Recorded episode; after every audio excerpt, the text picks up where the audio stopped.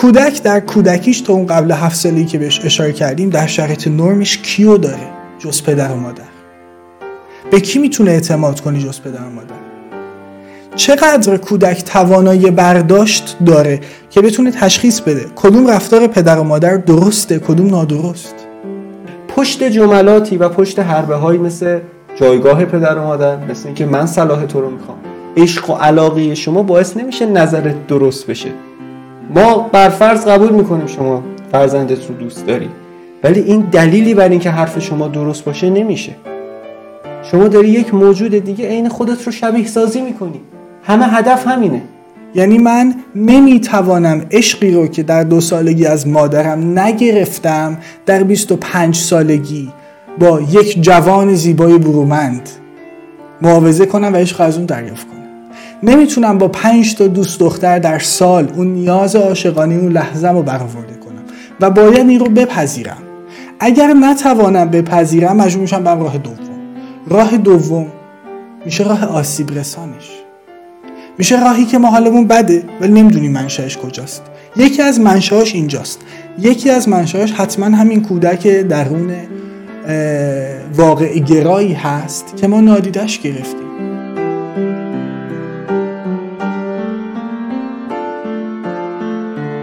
بچه‌ها سلام، امیدوارم حالتون خوب باشه. سلام، به قسمت 4 روزنه رسیدیم، کتاب بدن هرگز دروغ نمیگوید. بچه‌ها لطف بزرگی میکنید که حتما محتوای ما رو از طریق چنل یوتیوب ببینید اگه براتون مقدوره، اگه نه که محتوای صوتیش هم تو اپ‌های پادگیر منتشر میشه. در نهایت خوشحال میشیم که گوش کنید و لذتشو ببرید، ولی اگه قراره از ما حمایتی بکنید ممنون میشیم از تو چنل یوتیوب ببینید. بعدن احتمالاً ما لینک حامی باشم ایجاد میکنیم که اگه ایجاد کردیم لینکشو میذاریم پایین ویدیو یا توی توضیحات پادکست که اگه دوست داشتید میتونید به اصطلاح ما رو با یه قهوه مهمون بکنید، میتونید برید به لینک سر بزنید و هر چقدر که دوست داشتین از محتوا حمایت بکنید. اسمتون رو بنویسید، میتونید توضیح هم بدید که اصلا دلتون میخواد از کل بچهای تو هم رسوم حمایت کنید یا در قبال محتوای خاص. در نهایت هر همی باشه ما بعدن توی قسمت‌های دیگه به اسم خودتون میخونیم و ممنونتونم میشیم.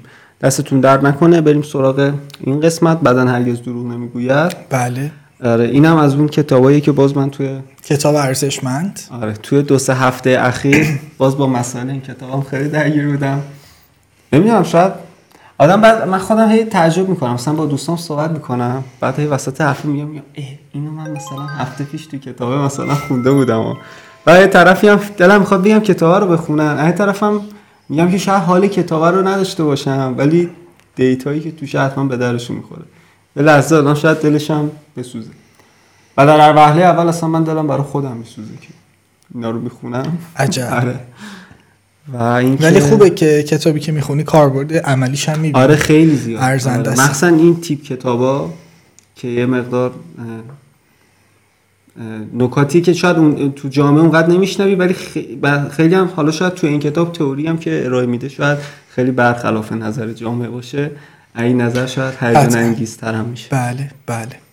خب راجب عنوان کتاب بچه‌ها اول بگم بهتون، کتاب اولا که یک اثر روانشناسانه محسوب میشه، نشر نو چاپ کرده، بدن هرگز دروغ نمیگوید و تو پرانتز اثرات پایدار تربیت خشن، مشخص داستان از اسم و نویسنده ناماشنا، فعال درجه 1 تو زمینه خودش که روانشناسی کودک، آلیس میلر، یک بانوی دغدغه‌مند در این زمینه.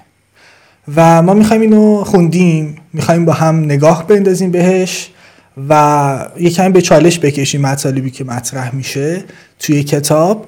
و تلاش شخص من در این محتوای به خصوص اینه که حتما سعی کنید باش یک مقداری همزادپنداری بکنید و یک مقداری درکش بکنید، چون محتوای امروز محتوایی که بر میخوره به خیلی ها، برخورنده است، یک کم هنجار شکنانه است که من باش موافقم. حالا نظرشی هم که میبینیم با هم صحبت میکنیم راجبش و راجب یک سوال مهمه، چرا نباید به پدر مادرها احترام بذاریم؟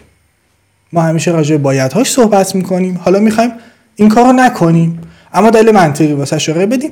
تو روندش میبینید چرا.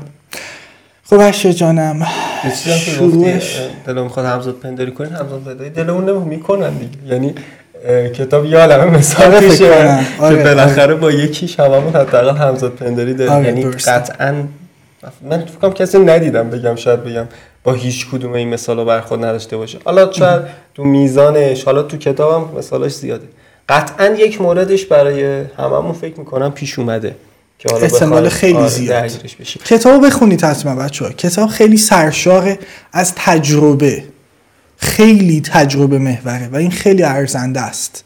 اصلا هم پیچیدگی خاصی نداره، ترجمه خیلی ترجمه خوبیه. مترجمم بگیم امید سهرابی نیک که فوق‌العاده است واقعا، روان، درست، بجا و هر جایی هم که خودش ابهام داشته اومده واژه انگلیسی رو قرار داد در پاورقی و فوق‌العاده است. خب عزیزم برای شروع تصمیم گرفتیم با یه جمله از کتاب شروع کنیم و من اینو براتون میخونم. از همینجا خیلی باید فکر کرد. یک جمله‌ای از یوریک بکر که یک نویسنده و فیلمنویس آلمانیه. من به جمله‌اش کار دارم، اسم رو زیاد درگیرش نشیم.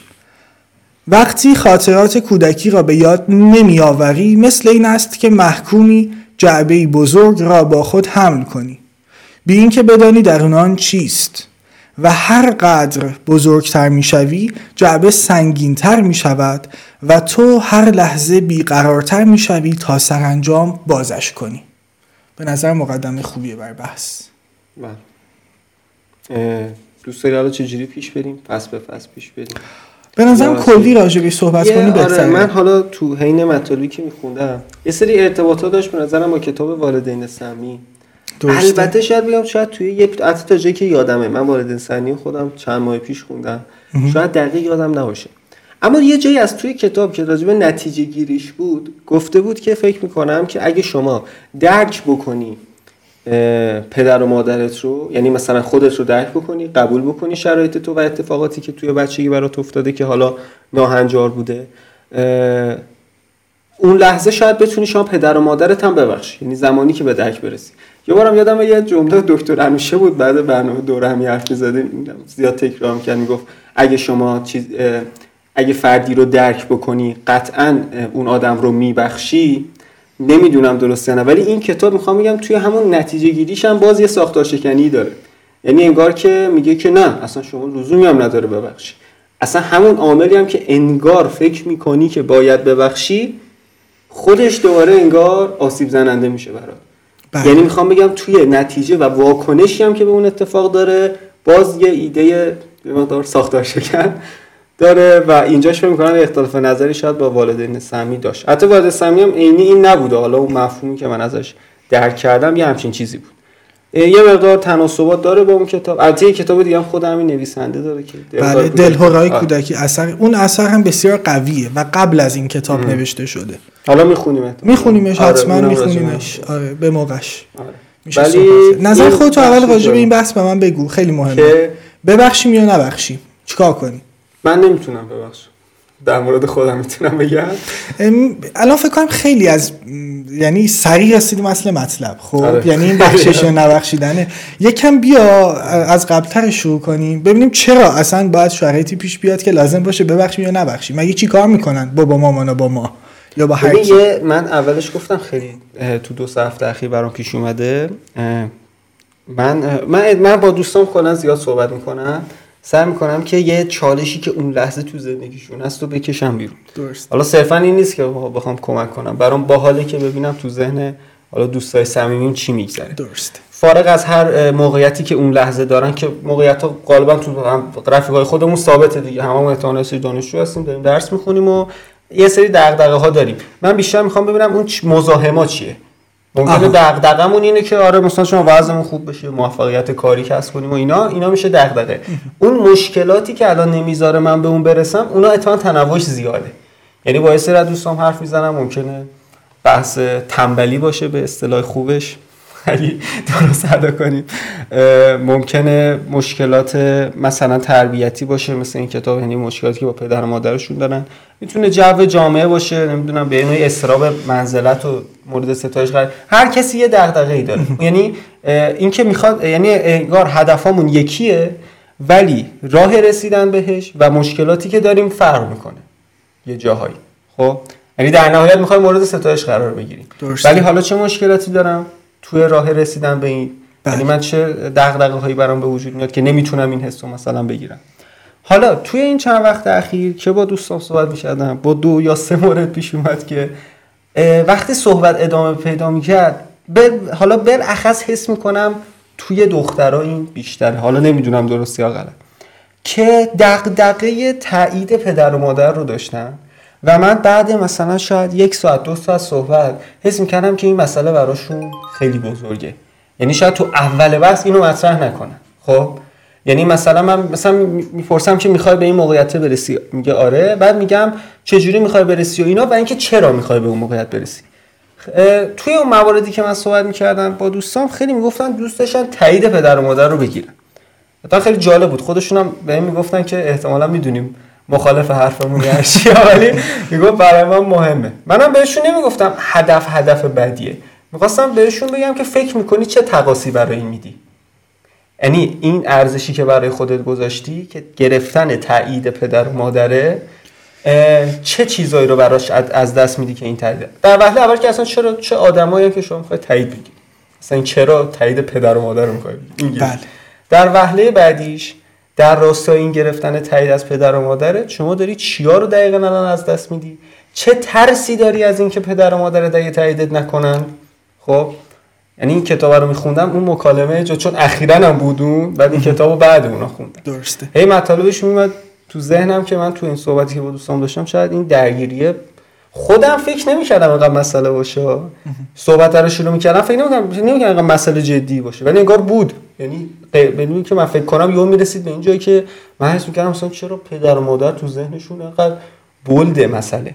یه چیز دیگه هم که بود، حالا حس می‌کنم، ببخشید حرفم طولانی شد، این بود که پدر و مادر یه حمایت سنگینی کرده بود از بعضی هامون، شاید خودمونم شاملش باشیم، خوب. ترس از دست دادن این حمایت، یعنی انگار پدر و مادر به شما یک آپشنی رو داده، یه حمایتی رو کرده، الان شما رو داره میترسونه از اینکه اون حمایت رو ازت بگیره. دقیقاً شاید این جمله توسط پدر و مادر بیان نمیشه، ولی کاملا بچه‌ها این حسو میکنن که من تنها نقطه امنم در کل زندگی پدر و مادر و خونه است و باید هر تلاشی میکنم در راستای این تایید باشه. درست. و پدر و مادر به شدت اینو تحریک میکردن تو بچه‌ها. خب بله. که یعنی و این حسو میدادن که اگه تو این جایی که الان هستی وجود داری فقط به خاطر من بوده و از الان به بعدم فقط طوری میتونی از خودت مراقبت کنی، یعنی شاید عیناً میگم این جمله برام نمیشه که من تو رو تایید بکنم. خب بله. اینو من خیلی زیاد حس میکنم تو محیط و این برام دغدغه بود. حالا از اون والدین سمی که خوندم بهش فکر میکنم که توی این کتابم تکرار شد دوباره. درست. خب در ادامه حرفای شما نظر خودم میخوام صحبتمو از اینجا شروع کنم و زندگی هر آدمی رو از منظر خودم به 2 بخش تقسیم کنم. 2 بخش قبلا با هم صحبت کردیم راجبش، قبل از 7 سالگی و بعد از 7 سالگی، یعنی 1 بخش میشه 0 تا 7 سالگی. البته که 9 ماهه‌ای که به نوعی دوران بارداری نرمال هست و جنین داره شکل میگیره و تکامل پیدا میکنه هم شامل میشه و بعد از 7 سالگی. میتونی به نظرم ما از زمانی که باز یک آمیزشی صورت میگیره بین دو جنس و یک فرزندی تولید میشه در این میان، 9 ماه نیازهای ما داره برآورده میشه واسه اینکه تکامل پیدا بکنیم و بعد از اون به دنیا میایم و به طبع توانمندی خاصی نداریم، باز یک موجود نیازمند هستیم و نیاز داریم به حمایت، نیاز داریم به محبت، نیاز داریم به حس اعتماد و خیلی از پارامترهای دیگه که مثبتن، یعنی منفی اصلا منفی و مثبت واسهشون تعریف نمیشه، نرمالی هم که هست و بزرگ و بزرگتر میشیم. بحث اصلی کتاب و داستان احساساتیه که در این دوره از زندگی ما نادیده گرفته میشن و احساساتیه که سرکوب میشن. و حالا من میخوام این رو بگم که احساساتی که قبل از 7 سالگی ما در حال سرکوب شدن و در حال نادیده گرفته شدن هستن، میان یک آینده‌ای رو برای ما میسازن که میشه همین چیزی که شما اشاره کردی، شاید در یک حالت خیلی خوبش نه. چون مثالهای خیلی بدترزین هم در کتاب زده میشه که حالا جلوتر بهش میپردازیم. اما من میخوام از دوران بارداری شروع بکنم و چیزی هم که اینجا میخوام بگم بحث آسیب هاست، بحث شرایط نرمال و خوب و گل و بلبل نیست، بحث آسیب هاست که خب آسیب هم زیاده. جهان زشت امروز یا جامعه زشت امروز ما، من چون همه جهانو که ندیدم، نتیجه تولدهایی است که نادرست بودن. شاید خود من که اینجا نشستم نادرست باشم، نمیدونم، شاید دیگری که در نزدیکی من الان هست نادرست باشه. اما بحث اینجاست که وضعیت بد امروز رو من بخش زیادیش رو نسبت میدم به این داستان. به چه داستانی دقیقاً؟ دو نفر تصمیم میگیرن بچه دار بشن یا تصمیم نمیگیرن. حالا راجع به این که تصمیم نمیگیرن هم صحبت میکنیم، اصلا مگه میشه تصمیم نگرفت و بچه دار شد؟ این هم خودش یک ایجابیه واقعا که بیان میشه. و مثلا میان حالا مثلا تلاششون رو میکنن، بچه دار میشن. مسئله من اینه که دو آدم در روند بارداری و طول دوره بارداری چگونه با هم رفتار میکنن. میخوام آسیبا رو بگم. آیا دعوا و تنش در اون خونه هست؟ آیا تو سر هم زدن تو اون خونه هست؟ آیا استرس زیاد در اون خونه جاریه؟ همه اینها تاثیرگذار هستن بر اون جنین و بعد به دنیا میاد و در پی اون اینها ادامه پیدا میکنه. یعنی اون شرایط ناامنی که وجود داره از هر نظری که بخوایم راجبش بگیم در یک خانه، در یک خانواده ادامه پیدا بکنه و اتفاقی که میفته این شرایط ناامن منتقل میشه به اون فرزند. ما میدونیم که 3 سال اول زندگی بحث اثبات شده است. چیزی که خیلی مهمه اعتماد و مهر بین مادر و فرزند. حالا ما فرض میکنیم این مهر وجود نداره یا این مهر به هر دلیلی شکسته شده. اون موقع چه اتفاقی میفته؟ به شکل خیلی خلاصه میتونیم بیان کنیم که یک هیولا تولید میشه. یک هیولا تولید نمیشه، اشتباه جمله. یک هیولا پرورش داده میشه واسه اینکه یک آینده‌ای رو خراب کنه، به فساد بکشونه، هم برای خودش هم برای دیگران. در ادامه صحبت هم این نکته خیلی برای من ارزشمنده که کارهایی که ما در دوران بزرگسالی انجام میدیم، از 7 سالگی به بعد انجام میدیم، بذار اینطوری بگم چون بخش بندیش کردیم دیگه، همشون برای شخص من توجیه پذیرن. یعنی هر کدام توجیه منطقی دارن. نمیگم صرفاً و مطلقاً برمیگرده به قبل از 7 سالگی. ممکن هست که عوامل دیگری هم غیر از این دوره دخیل باشن. اما خیلی از کارهای درست یا اشتباه ما مستقیما این 7 ساله اول زندگیمون درش دخیل هستن. در نتیجه پرورش درست کودک در 7 سال اول زندگیش یکی از بایدهای هر خانواده است که تصمیم دارن بچه دار بشن. به عنوان پایان صحبتم تو این بخش این رو هم اشاره بکنم که من گفتم بعضیا نمیخوان بچه دارشن ولی بچه دار میشن و بعد بچه بزرگ میشه بهش میگن تو ناخواسته بودی، ما تو رو نمیخواستیم، که اینم میشه خیانت بزرگ که حالا جلوتر راجبش میگم. شما ادامه بده تا بهش برسیم. این مثالی که زدی این جمله‌ای که گفتی بود یکی این مثالایی که گفتم اول ویدیو از دوستان صحبت کردم. یه حرفی که آخر این بخشی بود که زدی ناخواسته همین مثال بود و اینکه خیانت بعدیه، یعنی میگن ضربه بعدی مهلک‌تره. خب این که زخم کاریشه. آره این که تو تازه بچه رو به وجود آوردی، بعد تاش انگار میخوای از سر خودت باز کنی ولی بدترش میکنی. یعنی به بچه هم یادی میگی تو ناخواسته بودی. خب یعنی واسه این جمله بچه کار کرده مثلا بعد گریه کنم من. یعنی انقدر جمله عجیب، فجیع، اسفبار، اصلا باید واقعا گریه کرد.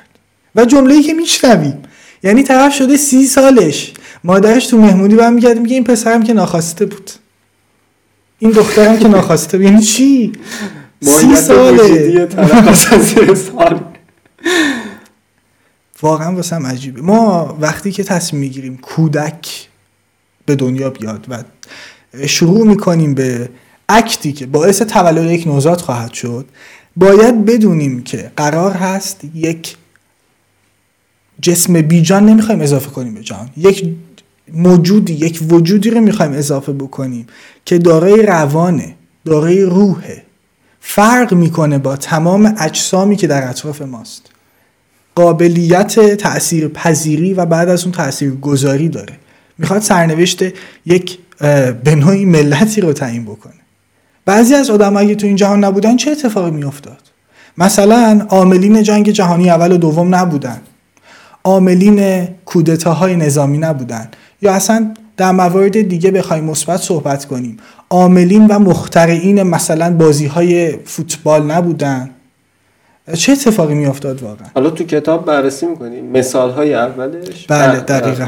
حالا دوباره برگردیم جزء بحث کتاب. یه چیز باحالی که یکی از هیجان انگیز ترهین بخشا شرای من اون بخش اولش بود که میومد بررسی میکرد مثلا از دل رمان‌ها یا داستان‌های نویسنده‌های معروف که این احتمالاً چه اتفاقی براش توی کودکی رخ داده. حالا یا بیان شده بود یا توی داستان یه شخصیتی براش یه اتفاقی افتاده بود که نویسنده گفته بود احتمالاً به خودش ربط داره و به این اومده بود چیز کرده بود، یعنی از دل اون داستان‌ها و رفتارها کودکی اون فرد رو انگار پیدا کرده بود از دل اون داستان. درست. و اونم خیلی جالب بود واسه من. نه برای خودت باحال بودم، کیش برات جالب بود؟ ببین کلا خیلی بحث جالب داشت. اونم جالب واقعا. یعنی مثلا میگفت این مثلا مارسل پروست بود فکر کنم یکیش، اونو خیلی دقیق تجزیه تحلیل کرده بود و جالب بود در مورد اون مثال اتفاقا وابستگی داشت تا جایی که یادمه. بله. یعنی اینجوری نبود که توی بچگی براش چیز اتفاق افتاد، مثلا خشونت براش پیش نیامده بود. درسته. ولی وابستگی شدید به مادرش رو از توی اون داستان‌ها بعد نوشته بود که خب اسم رمانم که زمان از دست رفته است، رمان مارسل پروست، میگفتش که در جستجوی زمان از دست. آره در جستجوی زمان از دست رفته. میگم این احتمالات بعد در جستجوی کودکی که از دست رفته. واقعا آره اون بحثش که خیلی جذابه. من گفتم ابتدای صحبتم حتما بخونن مخاطبین این محتوا و حالا من میخوام از مجموعه استفاده کنم. یک کودک رو وقتی ما تهدید بکنیم، تحقیر بکنیم و به طور کلی بهش آسیب برسونیم، آسیبی که میتونه فیزیکال باشه، دست به زن داشتن که من زیاد دیدم حتی در اطرافیانم، و آسیب هایی که میتونه از طریق اصلا فیزیکال نباشه و منتال باشه، روانی باشه، داد و بیداد یک کودکه. ما قبل از این که بخوایم کودکی رو پرورش بدیم باید قطعا آموزش های لازمه رو ببینیم. این آسیب ها خود والدین هم دارن، یعنی اینها رو خودشون هم در کودکیشون تجربه کردن و به همین خاطر این نموده اتفاق افتاده. ما آرزو میکنیم این کتاب رو بخونیم که ما با بچه‌هامون این کارو نکنیم. واقعا یعنی این زنجیره رو آره مثلا این که توجیه نمیشه که بگیم چون پدر بزرگ مادر بزرگ اون پدر و مادر، ولی پدرها اینجوری فکر میکنن خیلی از والدین که انگار این بای دیفالت روند اینه، یعنی روند تربیتی اینجوری طی میشه. خب ولی مسئله اینه که اگه یه دیتایی وجود داره که بعد خدا رو شکر کنیم که توی زمان ما یه آدمی میاد این مسائل رو انقدر دقیق تجزیه تحلیل میکنه، ما در وهله اول به خودمون خیانت کردیم این نخونیم، در وهله بعدی اگه درمون میخواد بچه‌ای تولید بکنیم باید بخونیم. یعنی باید یعنی از واژه باید بهتر پیدا نمیشه، از واجباته. رفتارهای خشونت آمیز ما شامل همه موارد و بحث‌هایی که واقعا شاید انسانی حتی به نظر نرسه. ما به کودک داریم آسیب میرسونیم ولی میگیم این به صلاح توه. داریم آسیب میرسونیم ولی میگیم این چیزی که ما میگیم درسته. من یه بار از یک همسایه میشنیدم اگه املای امروز یه دونه غلط بنویسی پدرتو در میارم، زندت نمیذارم اینجا. به یک کودکی که 7 سالشه تازه وارد یک ابتدایی شده داره اینجوری باهاش برخورد میکنه. حالا چه اتفاقی میفته؟ این اتفاقی که میفته خیلی واسه من مهمه. ما میایم کودک رو جدی نمیگیریم و اینگونه باهاش رفتار میکنیم که قطعاً میدانیم آسیب زاست، اما شاید ارادی نیستا. خودمون داریم عقده های کودکیمون رو اینجوری جبران میکنیم و ما اینجوری بهش آسیب میزنیم. کودک در کودکیش تو اون قبل 7 سالگی که بهش اشاره کردیم در شرایط نرمش کیو داره جز پدر و مادر؟ به کی میتونه اعتماد کنه جز پدر و مادر؟ چقدر کودک توانایی برداشت داره که بتونه تشخیص بده کدوم رفتار پدر و مادر درسته کدوم نادرست؟ ماجرای کودک اینه که ما نمیتونیم جدیش بگیریم. به نظرم این یه بحث خیلی اساسیه. نمیتونیم بپذیریم که این یک موجود زنده است، یک وجود هوشمند و آگاهه و صرفاً میایم واسه این که به مقصد خودمون برسیم از این کودک سوء استفاده میکنیم. سریالی که خیلی هم محبوب شد اخیراً، بازی مرکب، یه پرسش اساسی تو ذهن ما میندازه. بازی کودکانه‌ای که در نهایت قرار جون شما رو بگیره. مثل میمونه که تفنگی رو بدیم دست بچه بگیم بیا. بعد از این نمیتونیم دیگه تصمیم کودک رو تشخیص بدیم، چون برداشتی نسبت به اون موضوع نداره. برداشتی نسبت به موضوع نداره که این جسم، این وسیله میتونه جان کسی رو بگیره. حالا من اینو هدف میگیرم، میزنم، صدا میده، تق تق، باحاله. کودک نمیتونه برداشت درستی داشته باشه و نمیتونه انتخاب درستی داشته باشه. مجبور میشه چیکار کنه؟ اعتماد کنه با اون ذهن کودکانش، بگه حق با مامانم بود، تقلید کنه. شاید هم در آینده به خاطر این سرکوب احساسات مجبور به تقلید کردن باشه. این داستانی که مجبور میشه اعتماد بکنه، مجبور میشه حقو بده به پدر و مادر، شاید نتونه بیانش کنه ولی عملا داره این کار میکنه. مجبوره وقتی از مادرش دور میشه گریه بکنه و به نوعی اظهار این وابستگی رو داشته باشه، وابستگی شدیدی که ازش یاد کردی و اینها رو مجبوره تا زمانی که میتواند به اون قدرت برداشت برسه، یعنی نوجوانی، جوانی، شاید هم دیرتر. اما بحثی که هست و زنجیری که اینجا هست از چی؟ شکلش فرق میکنه. شاید دیگه گریه نکنه وقتی پدر و مادرش دوره. آره، ولی احساس دلتنگی میکنه. نه اصلا هنوز وابستگی تو وجودش هست. بله، مثالی که من زدم از همسن و سالای خودمونه که این وابستگی تو وجودشون نهادینه شده. بله. آره، الان اگه دستشو ول کنن از خیابون تنهایی رد میشه. مسئله اینه که فقط انگار شکلش عوض میشه. یعنی منظورم بوده که تو همون بچگی میشده جلوشو بگیره، ولی ما موقع فکر کردیم اگه بزرگ شه قرار خودش فرق بکنه. یعنی انگار پدر مادر سلب مسئولیت میکنه، میگه این بلا خودش بزرگ میشه، بعدن مثلا میفهمه یا به قول معروف بزرگ میشه یادش میره. خب مثلا اینکه اثرات تو ذهن بچه میمونه. بله، فقط اشکالی که انگار داره تغییر میکنه با بالا رفتن سنمون. یه جمله مهم گفتی و یه چیز خیلی مهم یادم اومد. گفتی مامان باباها شاید بگن بزرگ میشه یادش میره. با یه جمله شروع کردیم که امیدوارم بهش فکر بکنی و یه حقیقتی که وجود داره راجبه این بازه‌های سنی که داریم راجبه صحبت می‌کنیم و بدن ما به عنوان کتاب این هست که بدن ما بیانگر واقعیته. سلول‌های بدن ما کاملاً واقع گرایانه عمل می‌کنن. از زمانی که ما متولد می‌شویم تا آخرین لحظه زندگیمون که این شامل بازه تا 7 سالم در نظر می‌گیره، قطعاً تمام چیزهایی که داره بر ما اتفاق می‌افته داره در بدن ما حفظ میشه. سلول ها دارن اینها رو دریافت میکنن. حالا شاید از خیلی ها بپرسیم اصلا قبل از 7 سالگی خاطره‌ای هست که یادت بیاد، خوب یا بد فرقی نمیکنه؟ معمولا شاید جواب بدن نه، ما که چیزی یادمون نیست. اما میخوام بگم که در بدن ما این اطلاعات ذخیره شده، به عین هم ذخیره شده و در ناخودآگاهه. بیایم اسمشو بذاریم یک تالار ناخودآگاه. در این تالار ناخودآگاه همین اطلاعات ذخیره شدن و تمام اون سرکوب احساسات و هیجانات و نیازهایی که برآورده نشده، نیاز به عشق واقعی داشتیم، به صمیمیت واقعی داشتیم، به آرامش داشتیم، اما اینها برآورده نشده به خاطر شرایط تنش‌زایی والدین ما و این تالار ناخودآگاه همواره همراهمون هست و در ادامه خودآگاهمون رو تحت تاثیر قرار میده، چون داده‌هاش خیلی بیشترن، آسیباش خیلی بیشترن یا نکات مثبتش خیلی بیشترن و این که ما میبینیم یک اتفاقی میفته که خرق عادته، یک قاتلی متولد میشه که میاد مثلا یا 20 تا زن رو میکشه، به 20 تا زن تجاوز میکنه، یا اتفاقات بعد دیگه یک دیکتاتوری متولد میشه به نام هیتلر که فقط نیاز داره تمام دنیا بهش بگن چشم، که اگر این چشم زودتر میگفتن این هم آدم کشته نمیشد، یا مثال‌های بسیار زیاد دیگه. واسه این گفتم توجیه پذیرن، چون این تالار ناخودآگاه داره کنترلش میکنه و ناخودآگاهه، ما نمیتونیم ببینیمش، نمیتونیم درکش کنیم و حتی در بزرگسالی هم مجبور هستیم که سر تا پا احترام بگذاریم به پدر و مادرمون، در حالی که آیا واقعا احترام لازمه؟ آیا نباید این آسیب‌ها رو در نظر بگیریم و آیا نباید این ناخودآگاهمون رو بپذیریم؟ مسئله اصلی اینجاست که این ناخودآگاه نمونه و فراموش نشه. دغدغه ما اینه که فراموشی در این حالت بی‌معنیه، فراموشیه که آسیب داره به ما میرسونه.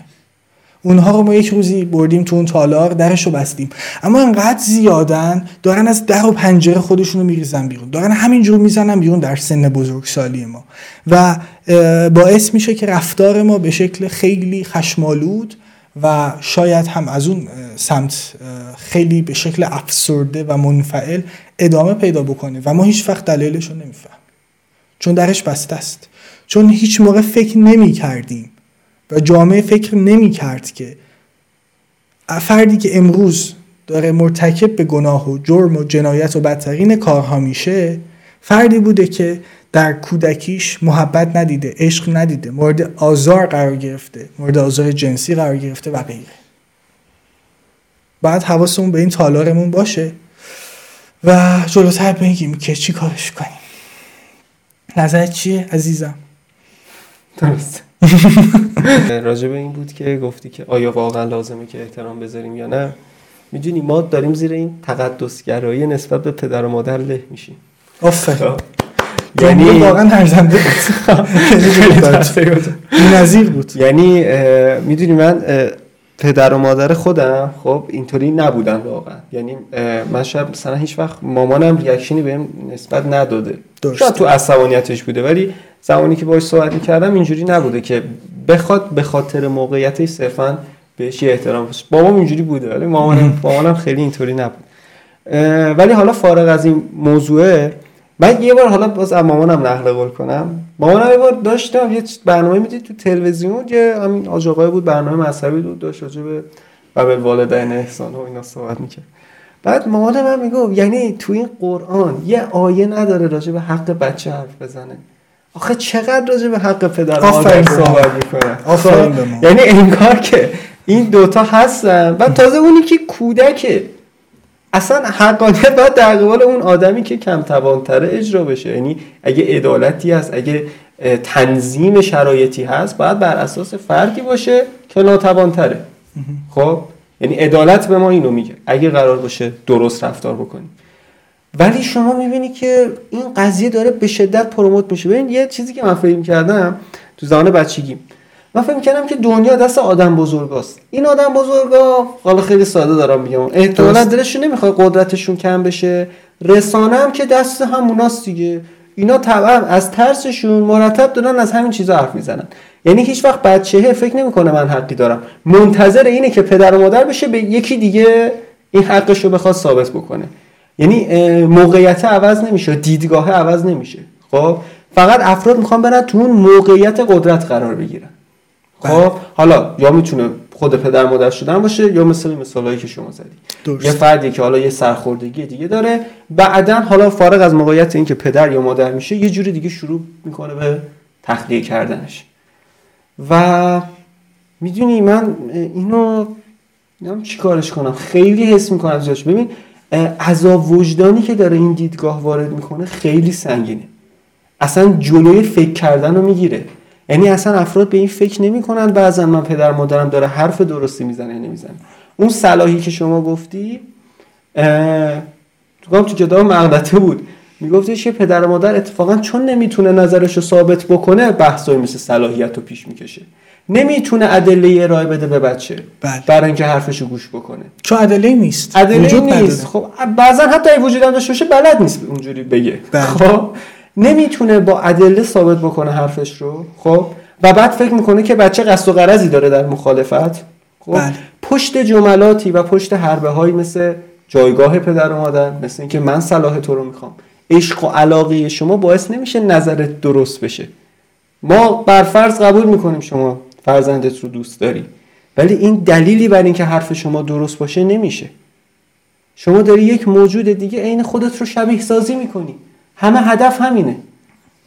شما دلت میخواد عیناً، من فکر میکنم بعضن توی روان درمانی اگزیستانسیال ابنگال من بود، میگفت بعضن شاید این بچه دار شده یه روان نژادی ماندگار بودن میاد. یعنی انگار که فرد فقط داره بچه دار میشه برای اینکه فکر کنه من یک اثری در جهان، در ادامه جهان دارم، بقا دیگه. آره دیگه. یعنی من فقط میخوام یه اثری مثل بچه بذارم که عین خودم باشه و این یه جوری انگار میخواد حس جاودانگی منو ارضا بکنه. یعنی من دوست دارم در این جهان ادامه داشته باشم، اما خب میدونم که روزی میمیرم، پس چیکار کنم؟ یه نسخه عین خودم رو تولید میکنم، عین خودم میخوام نگهش دارم تا بعد از مرگم یکی عین خودم باشه و مثلا انگار که مثلا من اینجوری تونستم اثر جاودان پیدا بکنم. درست. و این نمیدونم خیلی من اکثرا میگم تو نسل ما شاید این چیز جا افتاده. تا خیلی شاید آوانگارد و آنارژیستان یعنی خیلی مخالفت میکنم با پدر مادرشون، ولی حتی امیدوارم که مخالفت درستی هم باشه، ولی منظورم اینه که این بخشش الان درست شده، این حسی که داره القا میشه باز هنوز ایراد داره. این که اصلا تو چرا عذاب وجدان داری؟ خب آقا وقتی یک رفتاری غلطه، نباید دفاع بکنی، نباید توجیه بکنی نسبت به جایگاه اون آدم. و این اتفاقا احساسات شما رو هم کنترل می‌کنه. ببین تو قسمت‌های قبل هم حرف زدیم، وقتی شما نسبت به موضوع احتمالاً دانش پیدا می‌کنی، یه مقدار دیدگاه احساسیت هم عوض میشه. بله. یعنی شاید دیگه از دست خودت ناراحت نباشی اینکه برای پدر مادرت کاری نکردی. من میگم پدر و مادر یک سری انسانن، مثل انسان‌های دیگه که باید برای اینکه ما اونا رو دوست داشته باشیم و حرفشون رو قبول بکنیم تلاش بکنن، مثل بقیه افراد. ما مگر بقیه افراد حرفا رو همینجوری با دیفالت میپذیریم؟ نه. پدر مادر هم مثل بقیه اگه یک نظری دارن باید نظرشون رو روی کاغذ، کمون که من نسبت به اونا، کمون که اونا نسبت به من. در رابطه با صحبت‌هایی که کردی، به نظر من حال رابطه بین والدین و فرزندان امروز خوب نیست و ما نمیتوانیم ارتباط درستی ببینیم در حالت غالب و شایش بین والدین و فرزندان، فارغ از پدر و دختر، پدر و پسر و غیره، از مادر و دختر، مادر، همش حال خوب نیست. و اینو احتمالاً الان که وقتی بشنویم میبینیم که واقعاً اینطوره. مثلا من نمیتونم یه رو با بابام حرف بزنم و آخرش دعوا نشه و یه چیزی نگیم. اصلا حرف میزنیم با هم، اصلا موضوع مشترکی برای حرف زدن پیدا میشه، بینش کاری نداره. میخوام این رو بگم که نیازهای عاطفی که ما در ابتدای زندگی داریم که بر طبق غریزه است و کاملا هم قابل اثباته و کاملا هم قابل لمسه، نیاز به برآورده شدن داره. وقتی این نیاز برآورده نشه، در آینده مجبور خودش رو به شیوه دیگری به ما نشون بده، به شیوه هایی که ممکنه بد یا خوب باشن و ما تمام ابزارمون رو میخوایم ازش استفاده بکنیم برای اینکه اون نیازی که برآورده نشده رو برآورده بکنیم و از خودمون غافل میشیم. اینطور صحبتم رو دقیق تر بیان بکنم، ما یک کودک درونی داریم که 7 ساله است و اون 7 سال برش گذشته، خوب یا بد، که ما میخوایم بعدش رو بگیم. و بعد از اون یک بزرگسالی هستیم که مثلا میگیم 22 سالمه، مثلا دارم در فلان رشته، در فلان دانشگاه تحصیل میکنم و غیره و غیره.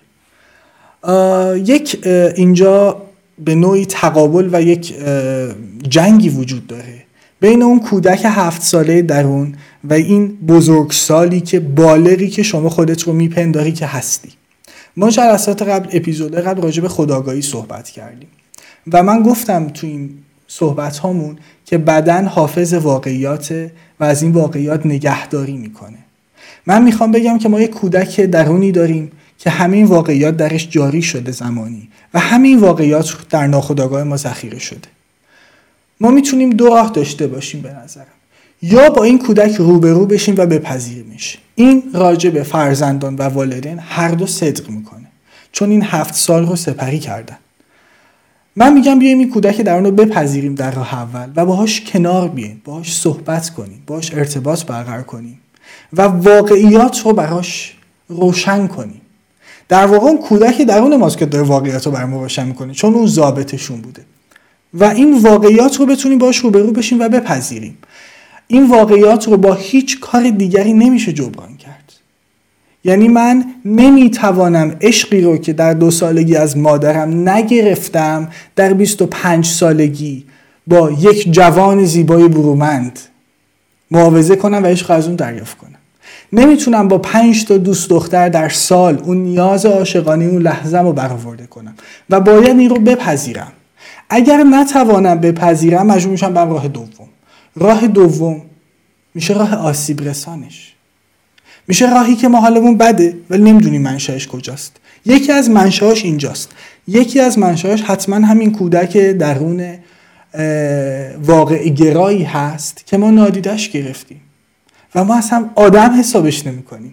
یعنی همون کاری که در کودکی با ما کردن داریم با کودک درونمون انجام میدیم و این ما رو خراب میکنه. این زندگی رو از ما میگیره. ما کار میکنیم و میشیم آدم‌های موفق، اما هنوز ناآرامیم، هنوز نمیدونیم چه مونه. میریم سفر و تعجب میکنیم چرا یک هفته گذشته و دلم برای مادر و پدرم تنگ نشده، بعد تنگ میشد. چرا این بلا داره سرم ناراحت میشه؟ آره. از اینکه دلش یعنی چرا تنگ نمیشه؟ مادرها و پدرها نمیپذیرن که مادر و پدر خوبی نبودند. اب نداره، من نمیگم همه بدن، میگم اگر شما بدی هم داشتی بپذیر و در صدد جبرانش بر بیا. شاید بعضی‌ها جبران نشن، اما باید در جهتش تلاش کرد. ما باید اشتباهاتمون رو بپذیریم. ما باید بپذیریم که پرورش کودک فقط این نیست که غذای خوب جلوش بذاری، فقط این نیست که میان وعده سلامت و سالم بهش بدی، چیپس و پفک بهش ندی، این نیست که موبایل رو بندازی جلوش واسه اینکه تنبلی ببریش پارک، تنبلی باهاش بازی کنی. این پرورش درست فرزند نیست. پرورش درست فرزند روش داره، راه حل داره. اگه بلد نیستیم بریم بیاموزیم، بریم مراجعه بکنیم به کسی که این رو میدونه و به ما کمک بکنه. کودک انرژی داره، کودک روح داره، کودک نیاز به ارتباط داره. کودک رو باید پرورش بدیم، نه تغذیه کنیم. مگه درخت کودک؟ شما درخت هم درست تغذیه نکنی از پا در میاد. درختی که میتونه هزاران سال عمر رو بکنه اگر درست تغذیه نشه از پا در میاد. کودکی که قراره چند ده سال تو این جهان بمونه و قراره یک آینده‌ای رو بسازه برای شاید جهان. اگر هیتلر در جنگ جهانی دوم پیروز میشد آینده جهان رو تغییر میداد. من نمیخوام حرف شعارگونه بزنم و به دنبال تغییرات اساسی باشیم. میگم یک اتفاق افتاده پس ممکنه باز هم بیفته دیگه. یه بار افتاده دیگه. تاریخ در واقع خدای تکرار شدنه. خودمون رو که دیدیم، خودمون هیتلر رو بذاریم کنار. خودمون هیتلر که گذشته خودم و الان خودمو که دیدم، اطرافیانمو که دیدم، آیا خوب بوده؟ از خودمون بپرسیم. آیا من مادر خوبی بودم؟ آیا پدر خوبی بودم؟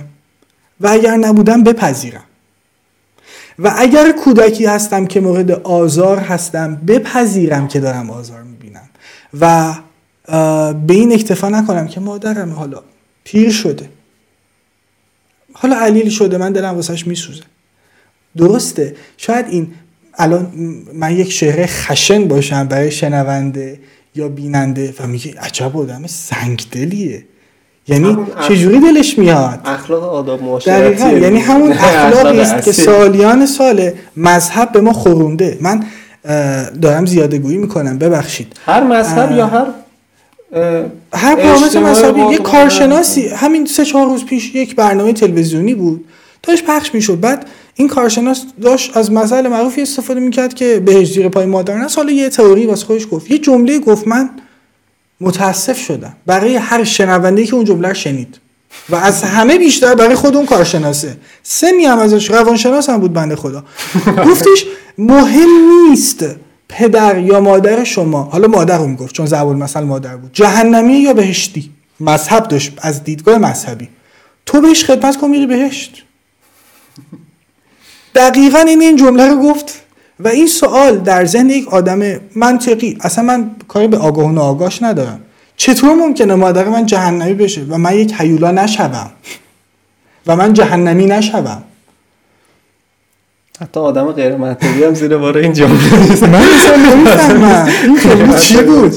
یعنی من فقط یه خنده عجیب با نگاه، اینم عالی بود.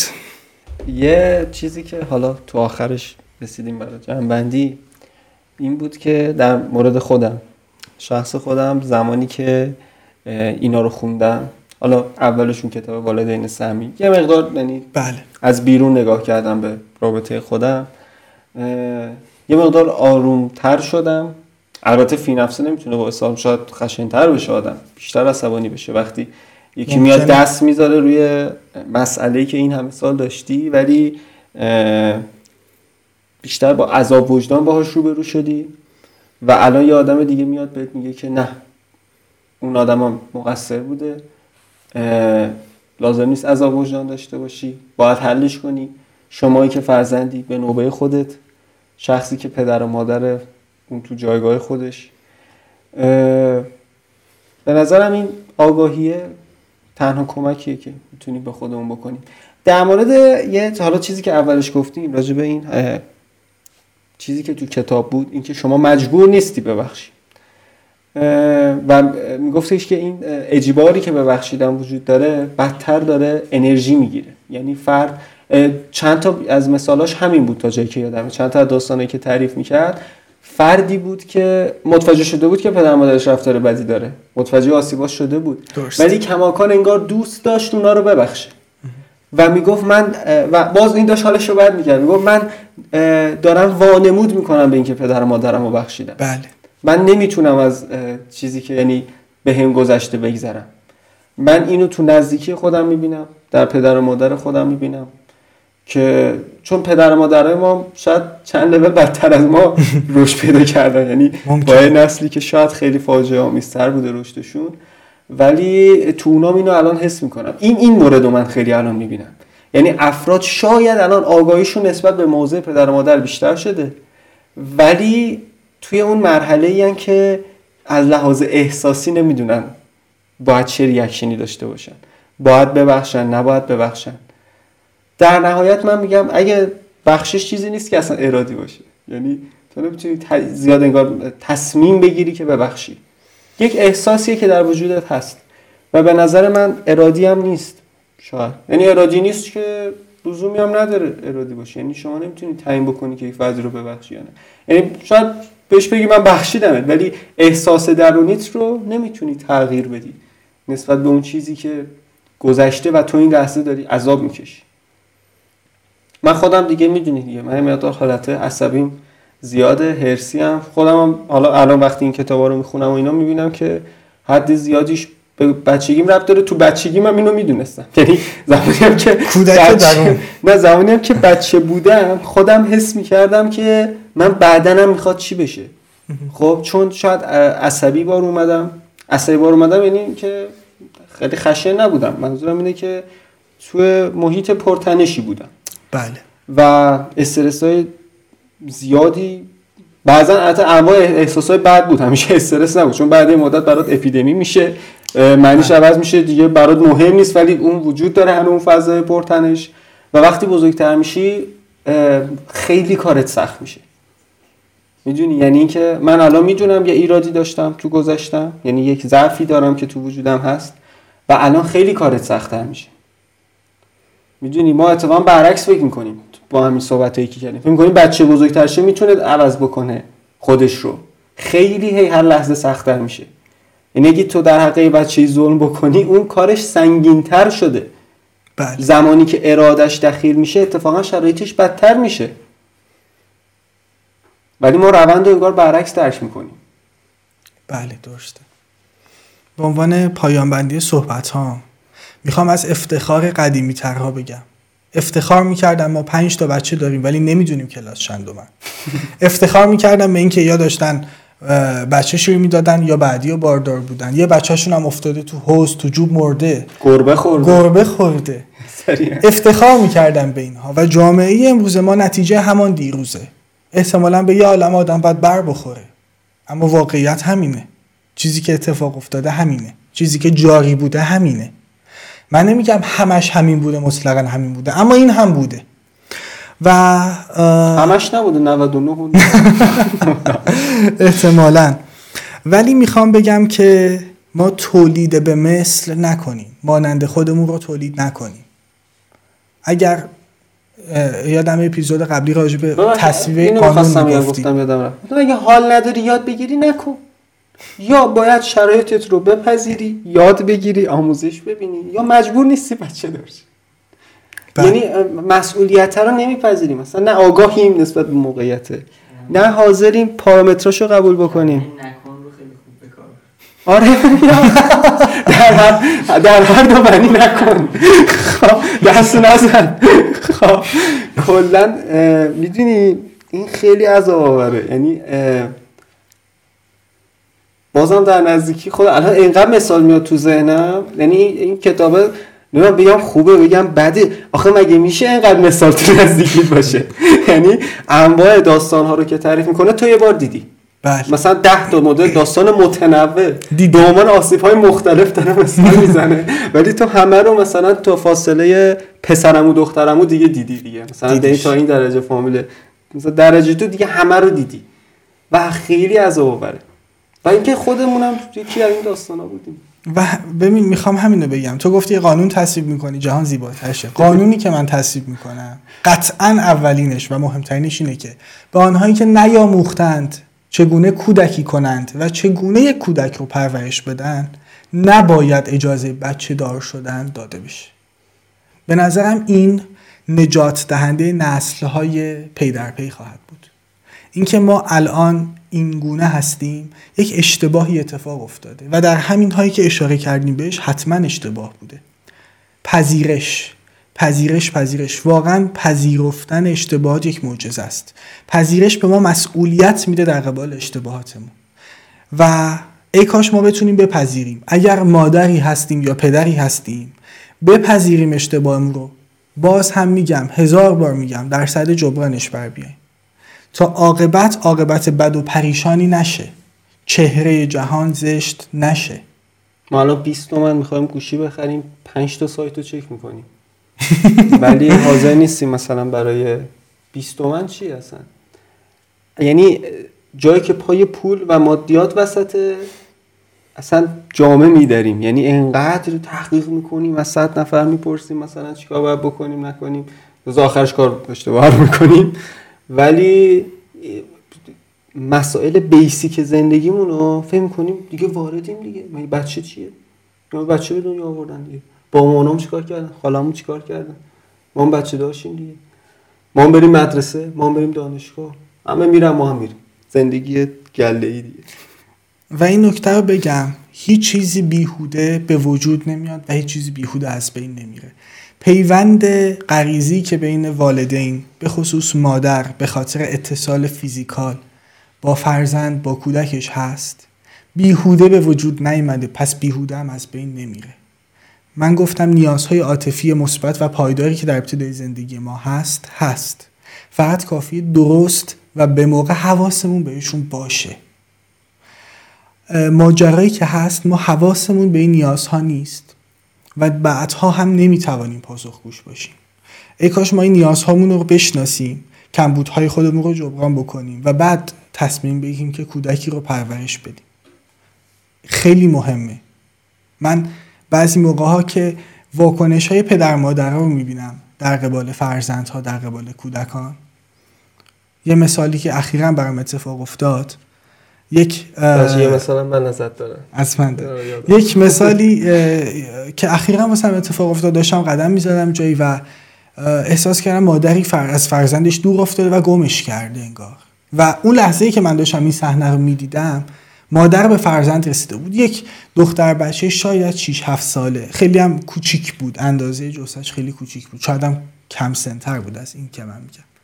مادر فرزندش یافته بود اما داشت تحقیر، تهدید و عذابش میداد. فکر داشتی گفتی بغلش تو کجا بودی؟ ببین من میخوام بگم که اوکی، اون خشمی که مادر ناشی از گم شدن فرزندش بود یا هر چی تقصیر اون بچه نیست، از جهت اینکه نمیدونه به چه فاصله امنه براش نسبت به مادر. شاید کنجکاو باشه، اصلا بچه گم نمیدونه چیه، همین اصلا گم شدن واسه بچه یعنی چی. و این مادر زد بچه رو. بچه حالا من میخوام بهتون بگم اون دیدگاه بچهه چیه. تو اون لحظه خودش داشته دقایقی آسیب روحی شدید رو تجربه میکرده. مادرم کو؟ نزدیکترین آدم به من کو؟ داره دنبال مامانش یا میرسه مامانش. مادر به جای اینکه در آغوش بگیره میاد بچه رو میزنه و ما احساس میکنیم همین حرکت کوچیکمون عیبی نداره، باید میکردم، حواسش رو جمع میکردم. ولی در قبالش مثالی اومد تو ذهنم در رابطه با خودم. بعضی موقع یه چیزایی رو گم میکنیم، یه جسمو، مثلا شونم گم شده، موبایلم کوش، پیداش میکنیم خوشحال. آخش تو اینجا بودی. ما وقتی یک جسمی رو گم میکنیم و پیداش میکنیم قربون صدقش میریم، ولی وقتی یک کودکی گم میشه و پیدا میشه مادر میاد اینجوری میگیره زیر چک و لگد و فحشو چه کار دارید میکنی؟ نه اصلا چه کار دارید میکنی؟ من بخوام مثال هایی که از مادرها و فرزنده یا پدرها فرزندها دیدم بیان بکنم، مثال های عینی که دیدم و اکثرا شاید نمیشناختمشون، اصلا تو خیابون بوده. زخم سراسر زخمیه که خنجریه که رفتارهای خشونت‌آمیز و نادرست والدین دارن میزنن بر روح اون کودک و اینها التیام پیدا نمیکنه. در نتیجه بخششی وجود نداره. نباید کار نادرست رو درست جلوه داد. نباید آسیبی رو که سرنوشت ما رو تغییر داده ساده جلوه داد. نباید براش دلسوزی کرد. تالار ناخودآگاهمون رو بشناسیم، پیدا بکنیم و بپذیریم تا بتونیم تازه احساس بزرگ بودن بکنیم. پس چطور میشه از این مادر پدر گذشت؟ چطور میشه از آدم‌های گذشت و آدم‌های رو بخشید که فقط به ما صبحانه و نهار و شام میدادن؟ هر شنبه به ما ویتامین D میدادن، B میدادن، ای میدادن که سلامت فیزیکیمون حفظ شه، اما هیچ حواسشون به سلامت روحی ما نبود. چجوری میشه گذشت؟ چجوری میشه بخشید؟ من خودم شاید یک روزی فکر میکردم که، البته تجربه شخصی من نیست، شاید در اطرافیانم، نزدیکانم، آدمای دیگه، احساس میکردم که بخشیدن معجزه‌گره. یعنی چیزی که اخلاق و مذهب و معرفت و دین داره به ما میگه.